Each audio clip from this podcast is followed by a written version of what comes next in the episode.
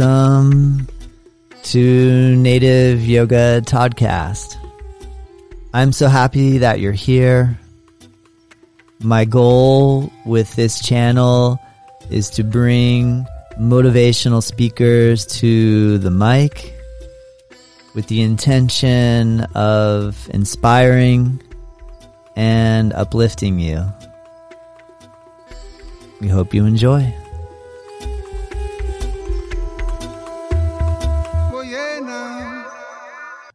Hello. I'm so happy that you are joining for this discussion with Kirsten Berg. Man, I'm so excited for you to listen to this. And, you know, a part of me, I want to tell you what her Instagram name is. It's at Kirst Berg. So at K I R S T B E R G. And you can also find her at her website, www.kirstenberg.com. And I, a part of me, I had not, well, it's been a little while since I looked at her Instagram page. And so having this discussion and the way that she describes some of the artwork that she's put together for large installations in San Francisco and at Burning Man, uh, I just now, after having the conversation with her, I'm creating this intro, went and looked at her page again, and I'm just blown away at the artwork that she puts together. It's incredible to have the opportunity to hear her explain it the way she does. I'm just really inspired. Like I want to go and I mean, there's uh, there's no way I could create something like what she makes, just because you got to check it out. Go have a look and listen to this conversation with Kirsten Berg. All right, let's get started. Welcome, Kirsten. Thank you so much for joining me today. How are you doing? I'm doing pretty well. I'm um, having my uh, office hours at, in my car at the beach in Santa Barbara uh, right now this week. So I'm I have no complaints at the moment. Nice. Well, I hear you. What what is the weather like over there right now? I've, I've been hearing things about drought conditions in California. What what is it? What is it like there? Uh, yes, it's a very dry w- year, which is very worrisome for the summer as we go deeper into it. Um, right now, the uh, I kind of escaped to Santa Barbara from the Bay Area to the the cooler, marine, foggy climate, and it seems to have hunted me down. So uh, right now, it's cloudy yeah. and foggy here, yeah. which uh, people do seem to appreciate. And when you have uh, when you live in a super sunny, dry environment, this is the it's a it's a welcome change. Good point. We have yeah. we had uh, an increase of rain lately, where we were in a little bit of a drought here in Florida, and then this last week, two weeks, it started dumping again, and everybody's like, "Oh, thank yeah. goodness, have a little bit of moisture." Yeah, yeah, I, I, yeah, I, yeah. it's very dry in California. It's, it's, this is it is it's serious. Yeah. I know, right? I keep watching it, thinking, "All right, let's see what happens here." I know. Um, and. I'm, I'm really appreciative to our mutual friend Cliff Samuels for introducing us. And uh, for me, I'm excited to get a chance to get to know you and through through our conversation. And I guess a good starting point where I'm curious is how long have you been practicing yoga? And, and I know you're an Ashtanga teacher. When did you get started practicing Ashtanga? Uh, so I was, uh, you know, in and out of the San Francisco Bay Area uh, growing up as a kid in the 70s between the Bay Area and Amsterdam. And it was like really this, like, uh, you know, the post um, 60s social revolution and, mm. you know, all things India were of interest and there, were, there was yoga everywhere. So it's kind of, I was very used to it as a kid, and people like to say, "Oh, I, you know, I did yoga in my mom's belly." And but, and I, I joined my mom for a few yoga classes was when I was a kid, and apparently I was a disruptive presence. But um, I I was always interested in India, and I knew even like even as a kid, like I'm going to go to India. Like there's something there for me. Like I just like sort of knew it in my bones, and I yeah. thought it even as a kid. I thought it was weird. I'm like, I, why do I want to go to India? But um, eventually I made it over there and how, how um, old were how old were you? I didn't get over there until I was 23 nice. and I looked around for yoga classes that were that suited me that really resonated with me and I didn't find them but what I did find was I really connected with the uh, Tibetan Buddhist uh, mm. meditation community. So I took that on as my like meditation was my focus for years, and then you know in the meantime, when I returned back to the States, I kind of tried Iyengar yoga and Kundalini and, you know, nothing. I, I just figured, you know, I, I had to go back to India and take time and find a practice that spoke to me or the right teacher. And nice. eventually I did. I just, I bought a one way ticket to India. I saved up enough to be able to stay away for a few years and kind of let myself meander and give myself the time to check out different teachers. I ended up in Rishikesh and uh, Dharamsala. Nice. And so that was later when I was um, in 1996. And, mm-hmm. you know, I met a teacher that I absolutely adored, but he was somebody that would just do like a few workshops and immersion a year. He wasn't an Ashtanga teacher at all. And but through him, I um, was directed to an Ashtanga teacher in Goa, which was uh, Rolf Naujokat. Oh. Who, uh, yeah, and eventually we, um, I, I ended up, I just knew, like, it was my first Ashtanga practice. oh, this is it. This, this really suits me. That it's self-guided. That there's a focus on slowly building up a practice uh, rather than just jumping into something and like having, you know, having to try to do everything yeah. all at once in yeah. 60 minutes or two hours. And I like that there was an emphasis on breathing and uh, visual focus, the drishti, like uh, it just made sense to me. So I, I stuck around for six months and then I went to Mysore and visited, I studied with Pattabhi Jois And when I was in Mysore, uh, Rolf ended up there as well, and sort of, you know, uh, I ended up going back to Goa and living there and returning to Mysore every year. Nice. That. So. Yeah. I, didn't, I didn't realize all that. I'm so excited. Yeah. Rolf was uh, both my wife Tamara and I's first uh, Ashtanga teacher. Oh, delightful! Yeah, right. I know. A, I such a kind teacher. I know, and that's cool. I didn't realize that you that you were stationed in Goa too for for that amount that you spent so much time there. Yeah, I ended up living there for four years. Wow! In fact, that's all. What was that like? uh, you know, I uh, to be quite honest, I, some people really connect with Goa, and some really are repelled by it. And I was uh, of the latter persuasion. Ah. I I loved India and I really disliked India, uh, Goa. And I, uh, you know, it, over the four years I was there, that that didn't really change. I felt that there was like a lot of darkness there, and the, mm. the longer I was there, the more um, I came to learn of you know what life is like, kind of behind the scenes. But I, you know, I was there for my own reasons. I wanted to focus on practice, yeah, yeah. and I had a nice community. Nice. And um, so, you know, that that uh, those were outer challenges, and I kind of uh, you know took those on as part of my greater yoga practice. There's like, okay, these things, like you know, if if I'm if I'm aligned within my internal practice, I can kind of navigate my way through the discomfort and the mm. dislike, and yeah. you know, cultivate the uh, dispassion that we are that you know that we're doing practice for. So for me, it just became part of my practice. That's cool, for four years. Yeah. I, I Until hear... I decided I had enough, and I was like, "All right, I think I want to live somewhere where the, yeah. the outer environment is also like feeling inspiring." in, in, some ways, like you prove yourself, right? Like, all right, I can do this. I can do this, and yeah. enough kind of time goes by. All right, well, what's next? Like, is there? Yeah.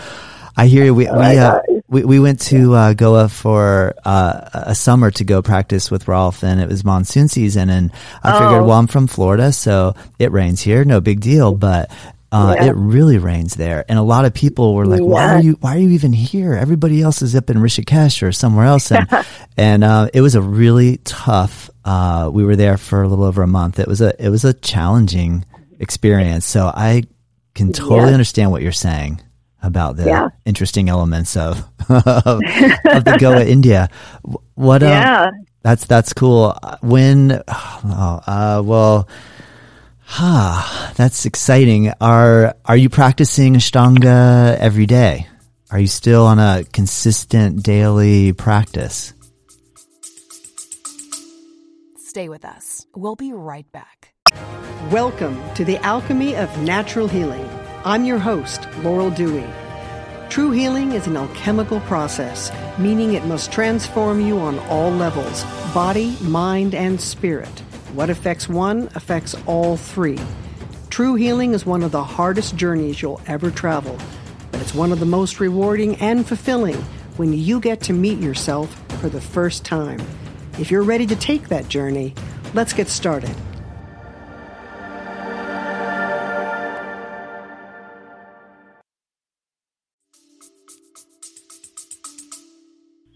Well, God, uh, you know, I'm going to say no, I'm not. And uh, just for the sake of uh, like completely being authentic, I think a lot of, I know that a lot of people who have, who are dedicated to a daily or, you know, like six, six times a week practice yeah, for yeah, decades, yeah. um, as, as, you know, you, just go through the postures and also through aging and questioning. You uh, most most people I know are not maintaining Yeah. a daily practice, and not to like uh, you know kind of. People will w- could say, "Well, you're making excuses just because other people," Yeah, and it's yeah, not that. I'm just yeah. I'm saying, you know, it's what I've noticed, like in private conversations, is that most people are um, modifying the practice a bit or reducing the length or intensity of the practice, um, or perhaps not practicing daily for a host of reasons, but are afraid to say so because Uh-huh. it's considered, you know, you know, not the new Ashtanga way, and there's a really there's a discrepancy between what we were Mm. taught when, uh, like decades ago, and what is the the current message. Like I've had students uh, say, like people that are like newer to Ashtanga say they started their practice within the last two, uh, 10 years say, well, I don't feel like I can be an Ashtangi, so I question whether this is the practice for me. And then like, what do you mean you can't be an Ashtangi? You're, you seem to be doing the practice. You're showing up. Yeah. Um, they're like, well, you know, I can't practice six days a week because I've got a job or I've got a baby or I've got all of the above or, you know, I can only manage four or five times a week. And I'm like, well, you know, we were always, we were taught, I was taught um, that, you know, whatever you are able to manage on a consistent basis, that that is also realistic, is acceptable. Mm. And the ideal is the six day practice, but that that's that's different. You know, that's you know, if you're in a position where you have servants or nannies, Mm. uh, yeah. you don't have to commute for an hour and a half. Yeah. Uh, you don't have the same sort of relationship expectations that somebody in a different culture where the roles are very defined and very separated Yeah. uh, if you don't have that, then uh, it's it's not realistic to superimpose another culture's like you know very uh, delineated Mm. uh, expectations upon yourself. And uh, one thing that I really appreciated about Pattabhi Jois is that he was very kind and forgiving and supportive of people's uh, lives. He's like, you know, if you can only manage three times a week you Yeah. do three times a week. If you find space for another day per week, you do four times a week, and you try to find you know time for that for that fifth practice, or, and eventually, ultimately, for the sixth times a week. But if you can't, you can't. And Yeah. um, there wasn't like a harsh harsh uh, judgment about it. Whereas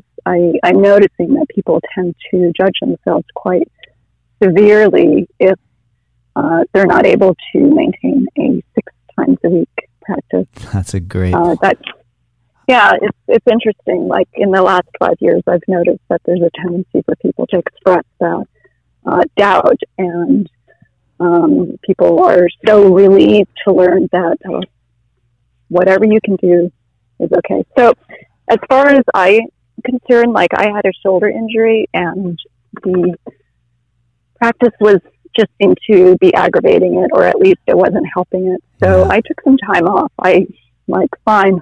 I'm just going to take a few months off and see what happens. Just let it all go. Yeah.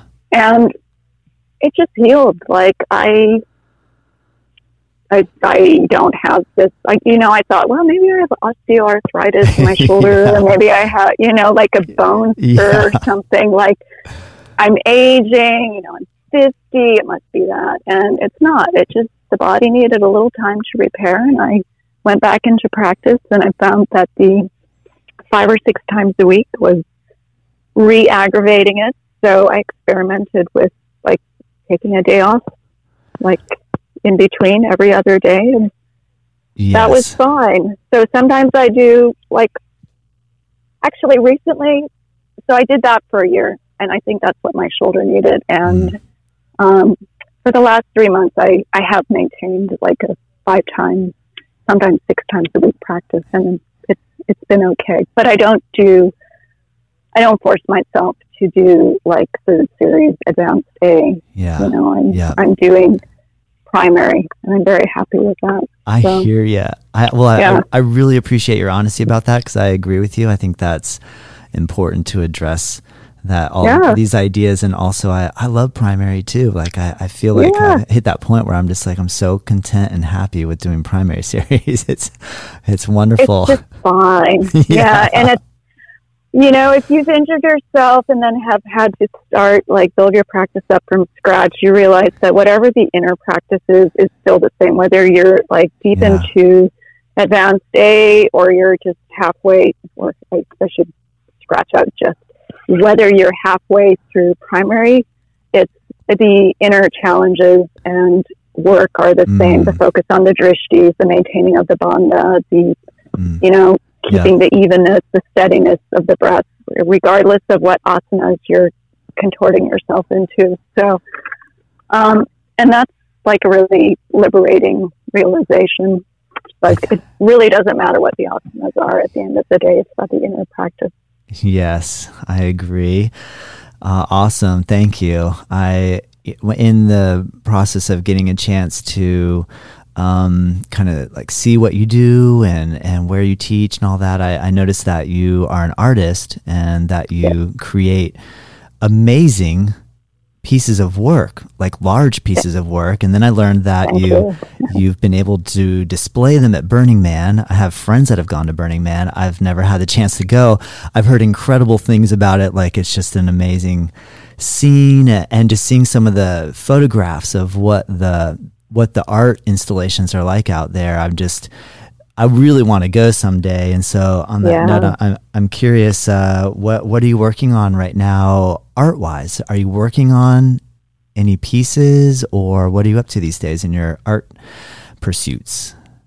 Well, um, the reason I uh, brought myself down to the beach in Santa Barbara is because I am recovering from having just uh, reinstalled one of my uh, large sculptures at the Exploratorium in San Francisco.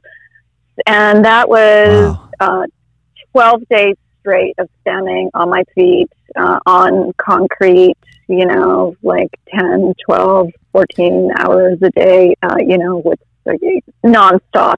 So um, I just did that, and it's uh, it's actually the first like real like manifest piece I've done since uh, COVID started. I Nice. you know I've done some smaller pieces. Last year I did something like an interior piece uh, for a women's biennale that was in Macau, and I was supposed to build like an um, in situ uh, sort of like residential, like massive piece, like go travel to Macau, and exactly when uh, all the lockdowns started to happen. So Wow. instead of that, we uh, everything got um, you know uh, sized down. So I did like a tiny piece Yeah. change, and Yeah. but other than that, this is the first.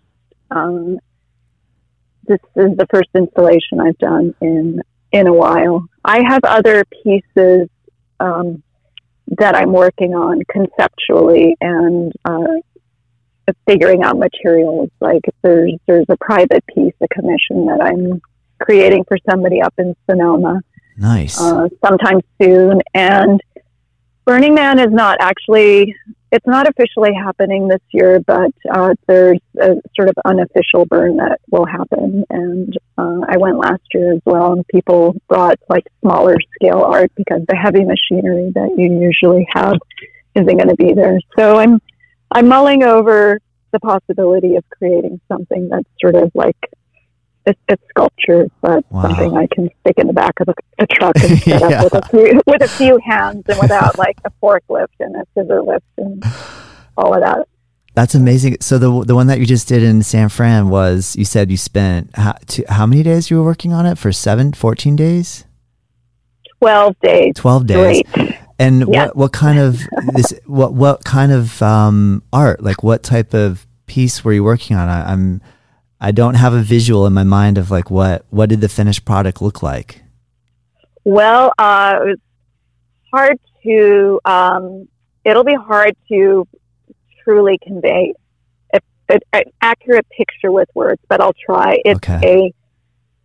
a series of spheres that are stacked upon each other in successively smaller sizes. So, um, what the silhouette looks like is like the Mandelbrot fractal, and it also looks like the like the very top of like Southeast Asian Buddha heads. You've got the Wow. bun with all the nodes, and then you've got little a series of buns and spires, and like it, it sort of elongate the taper at the top. So if you can imagine that silhouette, Yeah. and then the main sphere that sits on the ground is about 10 feet wide, Mm. and the stack of spires, successively smaller spires that taper up to an elongated point, those are another eight feet. So eight, Whoa. 18 feet total, or about six meters tall.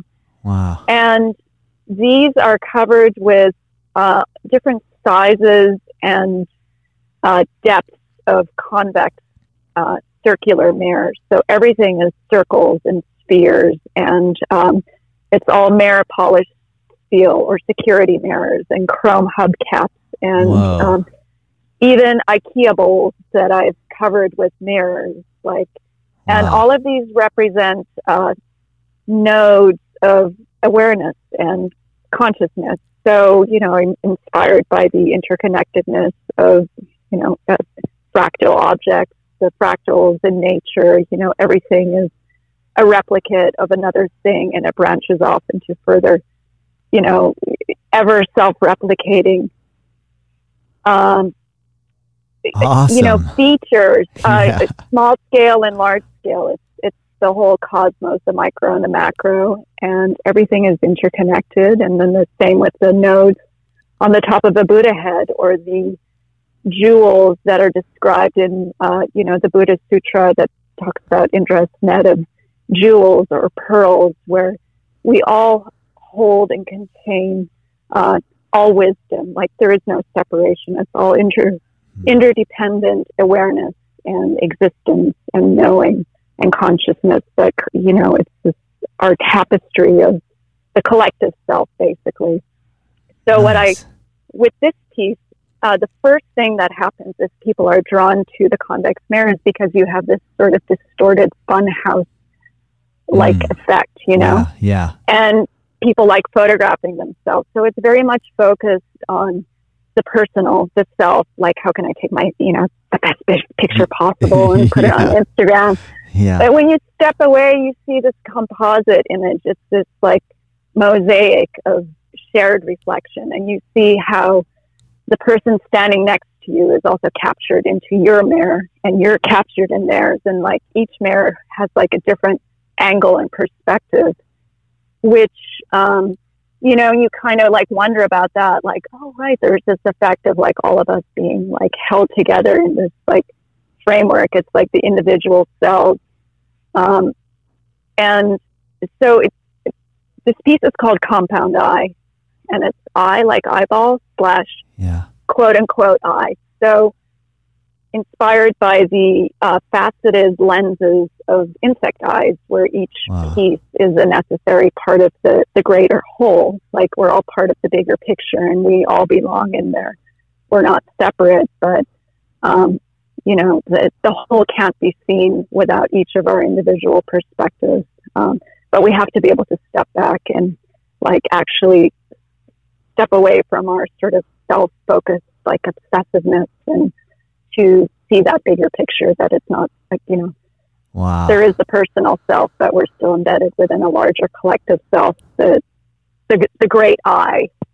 So, Nice. So all of that That, was a great. That was a great audio version. okay. I actually, you know, because I well, I, I want to go on your Good. Instagram page. I'm not going to do it right now because I want to focus and Uh-huh. not not pick my phone up. But I know, are there pictures of it on the at. Kirstberg Yes. site? So Yes. just so everyone knows, it's spelled K I R S T B E R G on Instagram, and that way we'd be able to actually then t- take a, a look at the the piece that you're speaking of. yes. It, yeah. All, Awesome. It's all there. Yeah. Uh, so I'm curious, like, how many people are helping you put this together? Is this like a solo thing, or do you have a whole team with you? It is impossible to do like a large scale piece of art solo, especially at Burning Man, uh, where Yeah. you have like 70 mile an hour winds Wow. and you have dust storms. Um, you have whiteouts sometimes for like four hours, and there, you know, you have to work on ladders and with heavy machinery. So it's a whole. Um, so I always start with the concept myself. I do all the material research myself. I do the fundraising myself. You know, that's about like six to eight months, depending on uh, And- you know what the project is. That's when something I was Um, so curious about. Like when I see these huge pieces of art out in the desert like that, I just think how, how, like even financially, like how does somebody's paying for that? So you actually do fundraising to raise the Yeah, the funds to be able to pull off this this piece of art.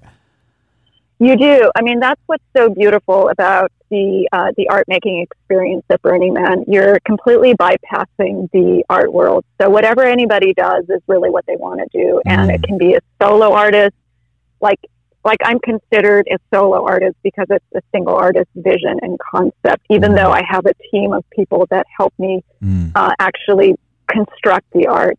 mm, um, behind the scenes. Uh, you also have artist collectives that, uh, you know, they make decisions and create as a group. And so you get these like massive installations that are created by like hundreds of people. wow.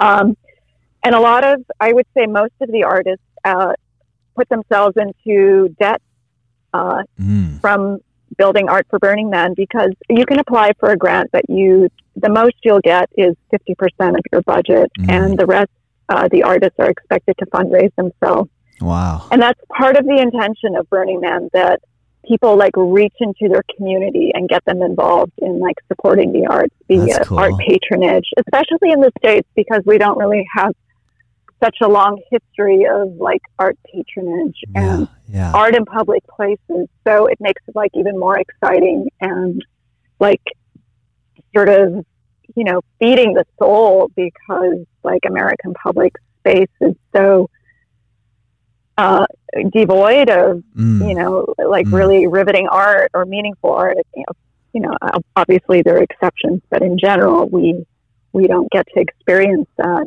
Um, That's so, So- interesting. I, I agree. I think. Yeah. Well, you you mentioned San Fran and Amsterdam. Did you have a Dutch parent and an American parent? Is that how you ha- got to travel or live in between those two cities? Because I have been am- to Amsterdam once, and I got a chance to go to the, the Van Gogh Museum, and some of the Yeah. art around the city is really amazing. And uh, so I'm thinking you had that influence from an earlier age of seeing European, Europe, you know, just a different uh, interaction with art in the community. Is that how you originally got inspired, or how did you get started in art?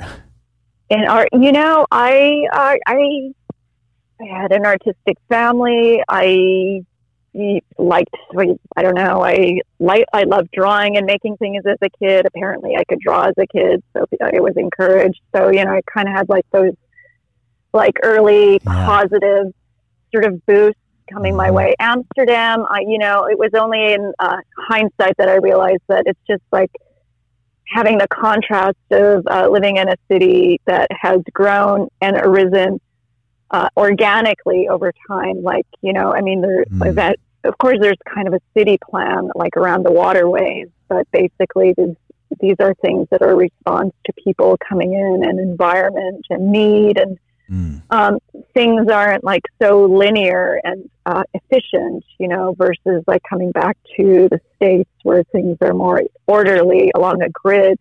people are separated and encapsulated in their personal vehicles Mm. and kind of you don't really get that like rich like organic commingling and cross pollination although when i lived in cities um, i did feel that and like san francisco and like as a kid in the 70s was like you know it was like a real like melting pot multicultural Yeah. um, Yeah. I actually a little bit less so now because uh, just like the shifts in the sort of demographic, yeah. um, it's less. I, I I find it less diverse now, but at that time it was like, you know, it was a pretty funky place. I bet. So Oh my I think these things have influenced me for sure. Yeah. And then, yeah, my my family was uh, Dutch and Indonesian, Mm. so we have uh, like mixed heritage. And my father's Norwegian. My parents met in California, which is you know is like every. My father immigrated here from Norway, and my family left Indonesia after the war. They lived in the Netherlands for a while, and then everybody immigrated to California. So here I am. Gotcha. Yeah, here I am. when, when did you like to to get to the point to where you are now, making these sort of grand installations, like really big pieces of art? How did you evolve to that? Did you start with like making something real small and then just started going, I want to make a bigger piece and a bigger piece and slowly build up to it? Like, how? It's um it's actually I you know I went to when I lived in the Bay Area I I almost went to Burning Man so many times and never did. And then finally when I was actually living in Asia for like 10 years only then did it I think like oh I really need to go to Burning Man. It's like sometimes you need the distance Mm. to for the desire to like make itself felt clearly. Mm, so I did go in uh, 2005, and I was completely blown away by, uh, first of all, the canvas, the this natural landscape, which is so otherworldly. This like white plain with these like pink mountains, and there are no people around, and the stars and the cosmos are just like right there wow. like right at the like the desert and the cosmos meet. So right, just the natural environment itself is just startlingly beautiful. And then these massive pieces that people had built in this like harsh landscape with uh, no need for identification or for acclaim. Like Mm, none of the art there has a plaque. Like you don't know who the artists are, Mm. and um, it's a grueling environment. And I, it, it just blew me away. There's like beautiful art, interesting art, thoughtful art, like stupid art, humorous art, like small art, big, like on all scales. Wow. And um, I was just like this collection of human uh, creativity and imagination, sort of unmitigated and not modified by the need for it to be saleable or commodified or with the intervention of like an art agent Mm. or, you know, like a monetary value attached to it. It was just like this like pure direct experience. And so you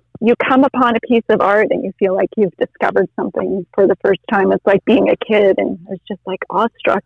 wow. And I used to have these dreams when I was quite young that um, where I was in this like plane, this field that looked a lot like the actual physical environment of Burning Man. And I, it, it was like this field of potential. And I used to wake up from that and go like, what is that? And I had like a certain feeling to it. And what is this place? And like through the years, through the decades, I would think about that. And uh, when I got to Burning Man, I was like, wait, this is just like that plane. And Wow. there's a feeling that goes along with it, which is that feeling. So I felt like the whole time I was there, I felt like I had this deja vu. And Huh.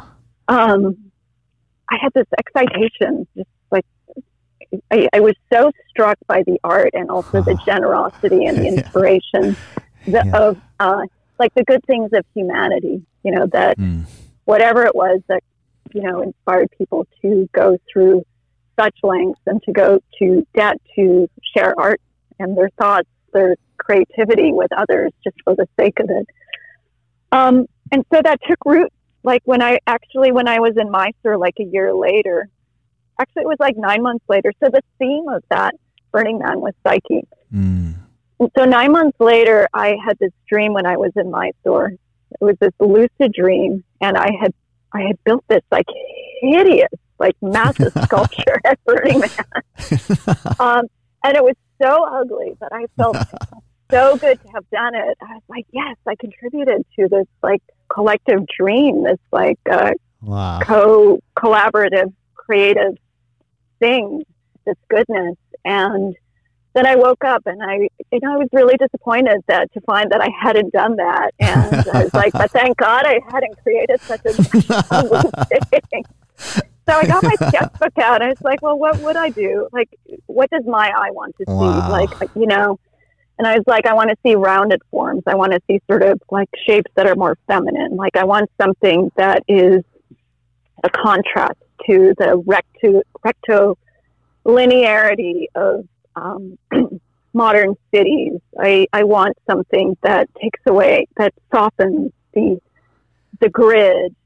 Um, I want, you know, light and elegance and reflective Wow. surfaces. So I sketched out a few things. Like one was like actually a meditative figure, like 50 feet tall, covered with elongated androgynous, covered inside and out with convex mare. And then the other one was uh, compound eye, the one that I just uh, reinstalled at the exploratorium. So I set those aside and I thought, wow, you know, I wish I had the skills to make those, but I don't, you know, but maybe one day somebody will. And then a few years later, I, and like, I, you know, I went to Burning Man a few other times and I like recognized I had this like longing to also do something, but I didn't have any skills. I never built anything. I was not Yeah. a welder yeah. um, I knew nothing. You know, I knew how to paint and draw, and that was it. So I tried to focus on that, but it wasn't quite satisfying. And a few years later, I, you know, with my partner Mitchell, I was in a fabric store in New York City. We were visiting his parents, and I bought this like gorgeous, like crazy fabric. And this woman, like standing next to me, was like, "Oh, are you going to Burning Man?" Judging Whoa. judging by the fabric you're choosing. I was like, yeah. And I was like, and so how come you're buying 25 yards of like neon colored polar fleece in August in New York City? And she's like, well, I'm an artist and this is like, I'm using this as insulation for this fragile lighting. I was like, oh, what are you making? And Wow. um, so we got in a conversation and I looked her up and she had originally been like a photographer and she was so inspired by Burning Man. She was like, you know, one year I just decided like I would dare myself to make something, even though I didn't have any skills. And she's like, I figured it out along the way. And she became this like incredible creator of like large scale sculptures and just like picked up skills and the right art crew along the way. And I was like, hmm, well, if she can do it, maybe I can do it. Wow. And so I thought about that for a little while, like a year. And then I thought, you know what? I'm just going to do as if I'm going to make a sculpture. I'm going to go through all the things I know, like send in a proposal, like look at the material, see if I can figure out who knows how to build this, who knows how to build that, and just do due diligence. So I did that for nine months. And by that time, I had sent in a proposal. My proposal was accepted. People were like, oh, you want to build like a thing in the desert? I was like, yeah, I think I do. Wow. And then it just like created its own momentum. And, you know, I thought it would be a one off, sort of like when I first went to Mysore. I thought, well, you know, I just want to check out this like Pattabhi Jois I'll just check this out. yeah, I, I want to go to my Mysore one time. And I thought, well, I want to, you know, build something at Burning Man one time. And then when it was completed, I was like, okay, this is like, this is just something different. This is like the universe, like speaking through art, and it needs to be made. And. I I'm gonna have to do this again. I, I was like, I think I'm gonna have to do this like every year Wow. because this is like because it just felt like truth, like totally aligned. Like yes, like this is this is right. That's Um, am- that's amazing, Kirsten. I mean, you, I Yeah. I feel like first off, super inspirational because how many of us follow through with like a dream that you sketch and then finally go through all these steps to make something like this happen? Like that's pretty remarkable. I love the fact that like you have this dream, like literally, and then just like all Yeah, uh, literally. get, get to the point where yeah like you have that moment of standing back looking at the piece that you made in the desert and go i'm doing it again next year how, how many times Yeah. how, how many times have you done how many installations have you done at, Um, at Burning so Man? each each piece I've done, I there were things that uh, didn't go right because you know, I mean, that's like the nice, like in, you know, summarized version. Like, yes, Yeah. I love it, and I need to do it again. But like the process of doing it and building it, it like each piece that's like a, this like new thing that you're creating that hasn't been done before, and it's like building out in the desert Wow. in like 70 mile an hour winds, like in a whiteout. You can't breathe because of the dust. It's like it is really intense. That's like I- it really brings people to their edge. Like you, crew, uh, partners. I mean, everything. Financial. It's it is. You know, there are like little disasters every day, and it's like Mm. you know, you lose crew members. You you other, other ones come your way. it's like wow. everybody, you know, uh, gets into confrontation. It's really, um, it's it's so intense and so challenging. Although the, there's something about that that is also like makes it so like riveting and juicy. It's like when when you go through this like ritual of like hardship, um, it's. It, I don't know. There's some like I suppose Yeah, an aspect yeah. of like ancient pilgrimage or something. It's Yes. like the mortification of the body and like suddenly Yes. there's this like beautiful thing that is like you know it it, it has meaning for you and then everybody else um, you know people are so appreciative and excited it's Wow. like you know it's its own reward that keeps on giving so That's Um, really cool. I I Yeah. definitely want to go now. I have friends Yeah, from here that go and they're they're so into it, and they every year, Yeah. you know, really make a. And I, and I've heard about like you said with the dust in the nose and the eyes and the intensity of the heat and dehydration and like the actual physical element of how hot it is and all that. I've heard it's just so intense. So, yeah, I can't imagine actually trying to put together something like with cranes. yeah And, and, and on the level that you're talking about too, where you know you've had to commission the funds, you've had to draw it all Yeah. out, get the materials, figure logistically how to get all this stuff out there. That's so amazing. Are are so being an artist and uh, yogi, yogini, yogi. Uh, Uh-huh. do you do you see a connection between yoga and art in terms of the posture element? Do you sometimes feel like you're making art with your body, so to speak, and the different shapes? What what sort of um, parallels have you experienced Yeah. over the years?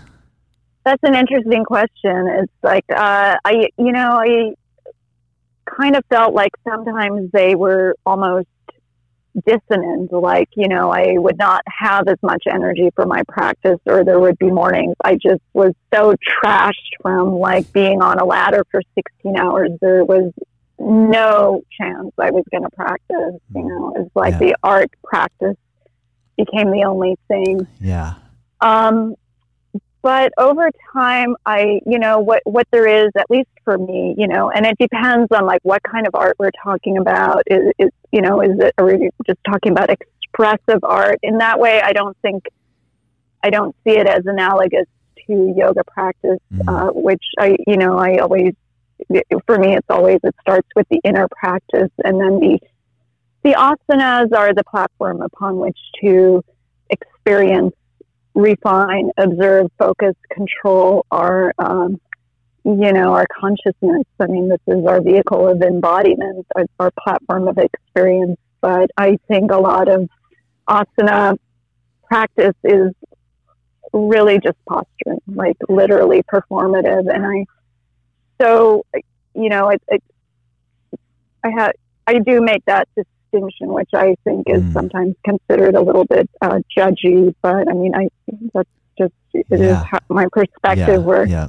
if it doesn't have the internal practice, the, the Tristhana, the breath and the drishti and the bandha, then, um, you know, I think of that as more of like an ex- expression of self rather than an observation and sublimation of the self.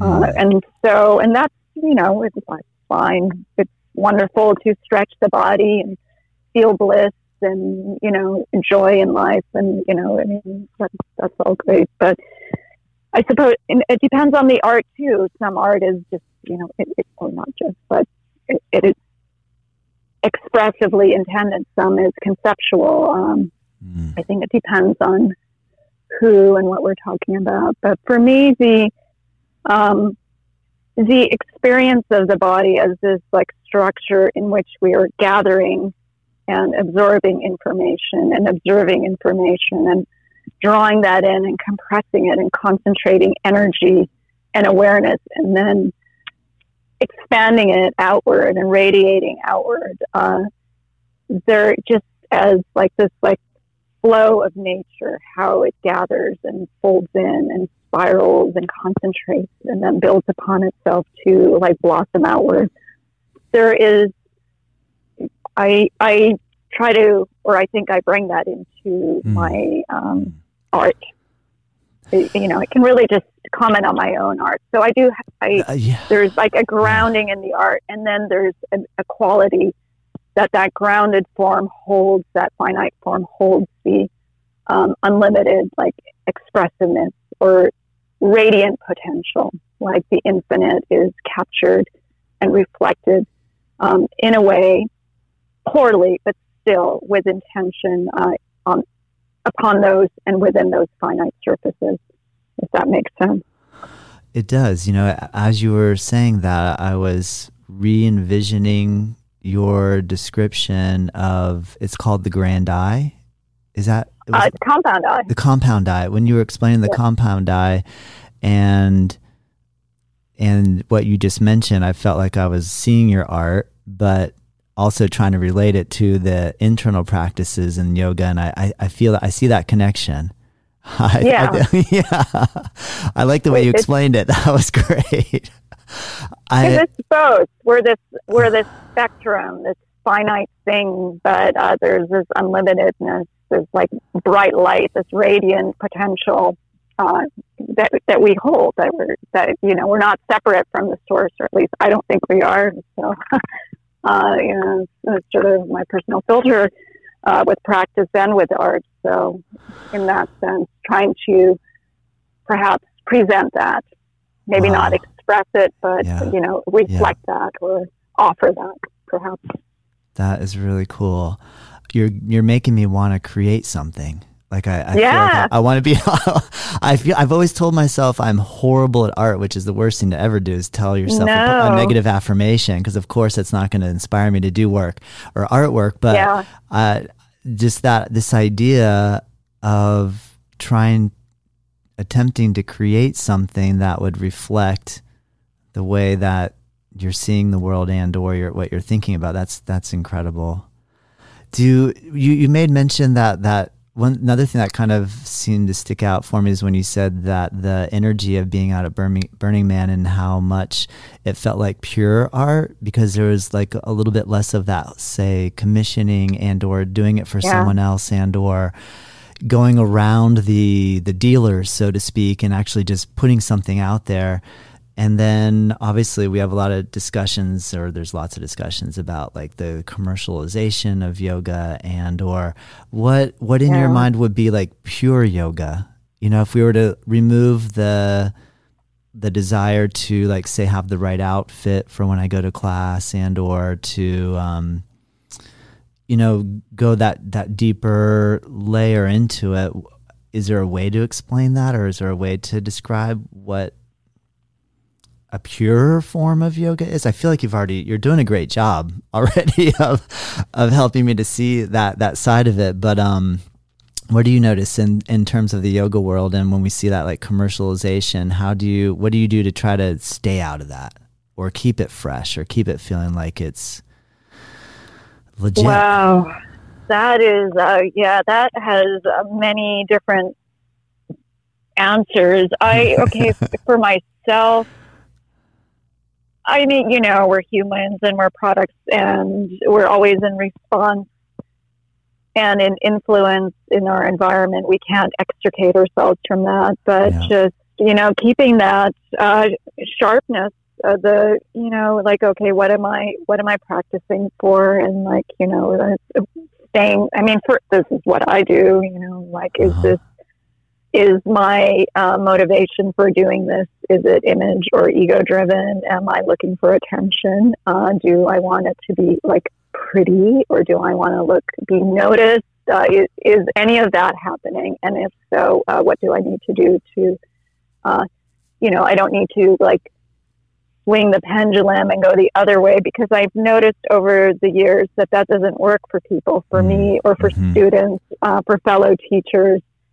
Um, but just like, just don't do the thing that is like grasping towards something. Yeah. Um, That makes sense. you know, Yeah. um, like that. I Yeah. always, uh, whether I'm teaching by myself or with like a teaching partner, we try to just um, only offer what we know and which you know isn't everything where you know i'm not a sanskrit scholar. I i don't presume to offer this. I do not uh, I, i'm put off by sort of hierarchical relationships. I do not want to be somebody's advisor. Uh, you know it's like always bringing it back to something that other teachers have said and that I've really appreciated where they Mhm. refer to themselves only as a like some it's it's student like always remembering that Mm. as a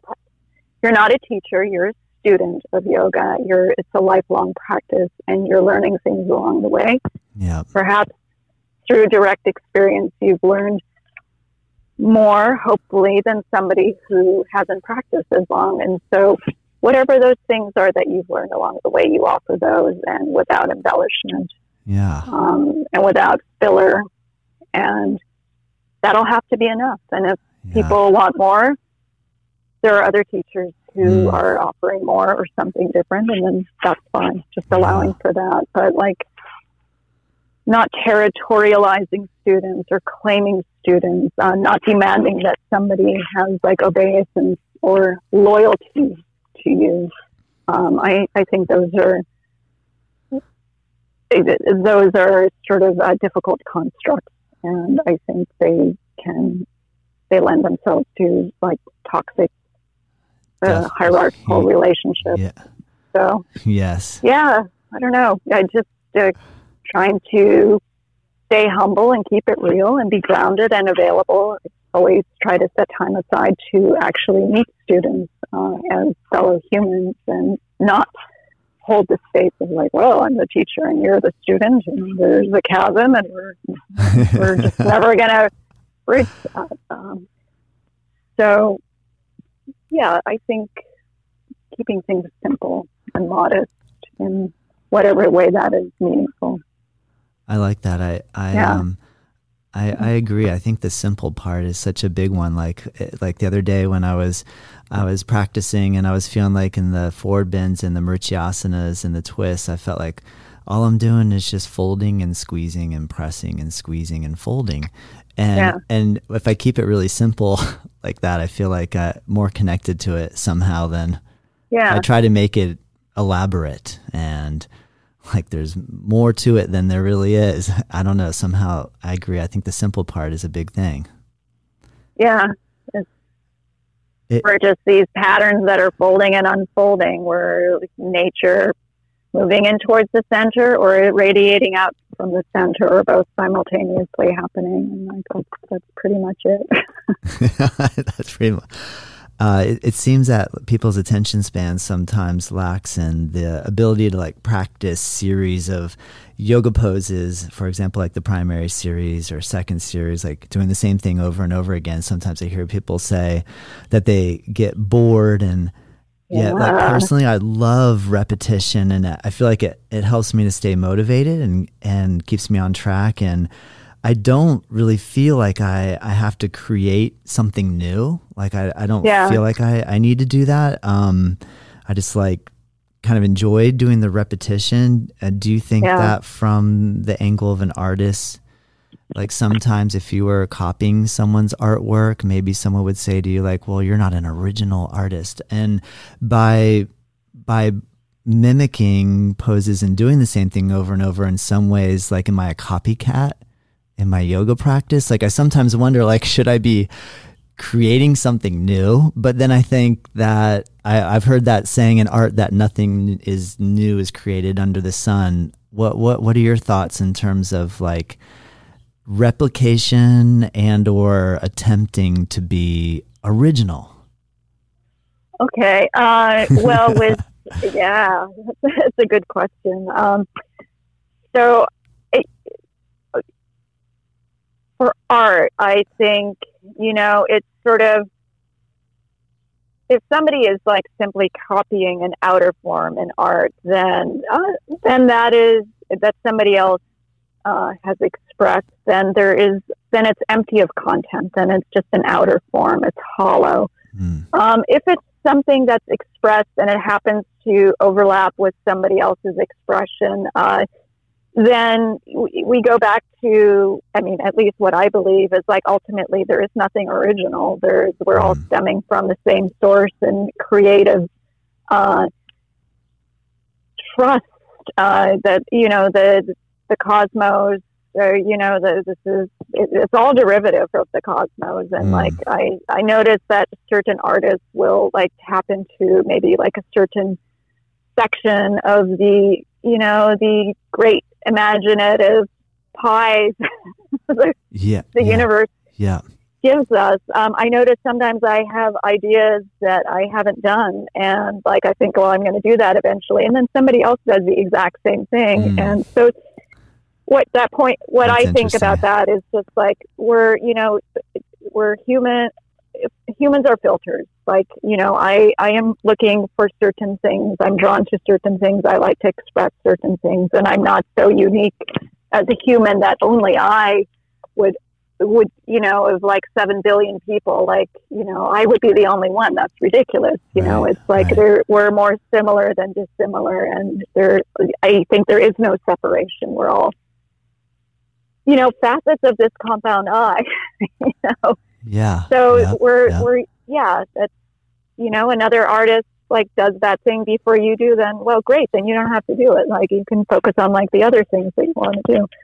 That's how I see it. Um, if somebody is like literally copying what you're doing because they think it looks cool, not because like they it, it, they drew it from deep inside themselves, then that's a different thing. Then that's mm. plagiar plagiarizing, and yeah, I don't think that's okay. Okay, so yoga. Um, and the sameness, the repetition of the practice is, I mean, that the, the boredom is there as a tool for us to learn mm. to see how we are in in response to boredom or mm. discomfort or um, you know, it's like, are we drawn to this asana because we look good in it? We want to luxuriate because it feels blissful. We, uh, you know, we're awesome at back bends. Uh, we've got that special piece shape back bend or whatever it is. Like, yeah. looking for attention. Are we avoiding something? you know, I noticed there's like two re- two negative or resistant responses. Like either like a somebody is like aware of an asana that's coming up that they don't like. And so they're already putting energy into it before they're even in that moment. Or the other one is like avoidance, like once they're in the asana, just like quickly kind of doing it and mm-hmm. yeah. hoping like nobody noticed and we just kind of skim over it. Which, you know, I mean, this is what we do with our practices, but through doing these things and the sameness, the, rep- the repetitiveness, we get to learn what our character structure is. Like, are mm. we hmm.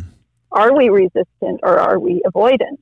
Do we tend to grasp? Are we greedy for like attention or um, acknowledgement? And so you get to see what you're like. It gets the repetition creates this mirror, um, and as you change over time, you know, of course, your physicality changes. The body becomes stronger, or more flexible, you, you start eating better, you know, whatever, like all of those things. But it's also, um, as those changes happen, what what is left for us to observe is like how our mental structure deals with situations. And I, these are just templates for us to learn about ourselves and hope, mm. of course, hopefully take it off the mat. Like, well, rather than avoiding a situation which is uncomfortable for us, can we use the inner practice that hopefully we've been cultivating and refining and strengthening all this time, the breathing through the discomfort, like being okay with like riding the edge of discomfort, um, being able to differentiate whether this is like discomfort or pain, you know, and in that case, like we should pull ourselves out, like, you know, and just, it's just like polishing the lens, like seeing yeah. who we are. And then it's up to us to do the work to kind of balance our nature, you know, yeah. and so I, I, yeah, I tended because of the, um, you know, for looking at it from an Ayurvedic perspective, like somebody who has like a, uh, a, a, fair amount of uh, vata in their like character structure, which I do. Um, I was resistant to the sameness. Like I wanted the novelty. I wanted something different. I wanted yeah. to play. I, I hated getting up like at the same time. And then, but I recognized that the, this, rather than like giving into, um, that, that I, it, perhaps there might be a usefulness to balancing out that aspect of my nature. So by giving it the challenge of discipline, I was able to kind of bridge the gap between the side that wants novelty and the side that, uh, you know, benefits from discipline. And I think that's what we're trying to do with like a yoga practice to balance those. Maybe it's extreme to call it a shadow side, but those sort of unrealized aspects of ourselves, and to, you know, it's like building a muscle. So people are like, "Oh, this is so boring," and you know, it's like, yeah, it's supposed. This part, at some point, you're going to hit upon the phase where you're super bored, and you have to just. That's the challenge. It's not like, oh, it's yeah. always going to be fun and blissful. It's like, no, it's yeah. going to be boring. Can you still continue practice? And hopefully, like, use the inter- yoga tristhana, like, has you have one has cultivated a bit of uh, dispassion. So you're not attached. You know, mm. you're in a pose you love. Yeah, five breaths are finished. Next, you're no, you're in a pose that you hate. Five breaths are finished. Just showing up in the moment, yeah. doing the thing, watching it, observing yourself, and then you can decide with like greater awareness, like what, how you choose to respond rather than sort of being flung and like enslaved by reaction. Like I hate this. I don't want to do this. You know, I love this. I want to hang out and luxuriate in this. It's like, just like, yeah, I hate this. Whatever. Next. I love this. Yeah. Okay. Done. Over. What's next? And so you just kind of, you know, watch yourself yeah. uh, and your mind in response and kind of, it, it gives you a sense of humor about it. You know, it's just our humanness. That's cool, Kirsten. That's a great answer. It made me, the way you were explaining the ability to override or just to observe like that. And then when you're explaining like being out in the desert and trying to put something together in 70 mile an hour winds and the heat, like a similarity between that approach in the art yeah. and also in the, the yoga side. And it, I, it does serve, yeah. It, it gets you through those hard spaces and you just breathe through, and then you're like, okay, we we solved some problems. We got through that. It was really intense, and I wouldn't want to repeat it, but you know, it's like you can do it if if needed. if needed. Uh, man, Kirsten, I'm so thankful for you taking time to speak with me. I I I had um, I had asked Cliff. I said, uh, "Man, I, I, who could I interview?" And he's like, "You gotta you gotta reach out to to Kirsten. She's really amazing." Aww. And and I feel uh, so thankful to to have this chance. I know we've been working on being able to uh, have this uh, discussion for for a little while now, and, and yeah. I'm really glad that it came together and I'm I'm just so thankful for you to take some time out of your day. And I love hearing uh, like from an artist perspective like um I don't know the way you explained the last piece that you just reinstalled that was r- really cool. And I feel I feel inspired. I want to I want to get some hubcaps and like yeah. throw something together. I don't know. Just get some materials like you know it's, it's that and in that way it is like a yoga practice. You just you set aside some space and like most of what's going to happen in that space is going to be pretty mediocre but sometimes you like create something that's like you're you surprise yourself and sometimes you create something that's awful and you just you do it anyway and like you know allow for the full spectrum of uh, you know expression to happen and you know some something will come through that uh, speaks to you. And it's like, so in that way, it's, you, you get the aha just like you do in practice on occasion and also with art.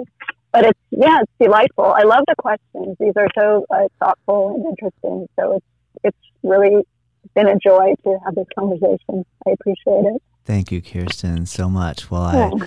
I, I hope, I know we're waiting for everything to kind of get back to the usual stuff, but um, I, I, hope to get a chance to practice with you sometime somewhere. It, it would be a pleasure. Love it. We can continue the conversation. Thank you, Kirsten. Never ending conversation. That's yes, right, right? I know. I'm like, I'm looking at, I, I, I was watching the, the time, like going, I, I want to keep going, but maybe we can do it again in the future. We can have a part two. Sure. Yeah, why not? I'd love it. Thank you so Delightful. much, Kirsten. We'll have a, yeah, a, a, my pleasure. A wonderful day and take care. Yeah, thanks. Thank thanks you. So much, Thank you. All right. All right. Bye. I hope you enjoyed that. If you held off on looking at Kirsten's Instagram page, go ahead now and check out at K I R S T B E R G and now have a look at what she's talking about. Whoa, man, some crazy stuff. So cool. Thank you, Kirsten. I really appreciate you taking the time. That was great. And I uh, hope you guys have a wonderful day. And until next time. Thank you so much for joining our discussion today. I hope you enjoyed it. I'd like to give credit to the music, Bryce Allen Band. Thank you so much for making us some fresh sounds for us. Check them out, bryceallenband.com. Remember, you can visit us at nativeyogacenter.com. I have a special for live stream. If you, no matter where you live, you can join with us some yoga classes and you can try us out. Two weeks free. Go on our website nativeyogacenter.com on the homepage there's a link. Try live stream two weeks free. Click it and off you're off and running. All right. Thanks everybody. Until next time be well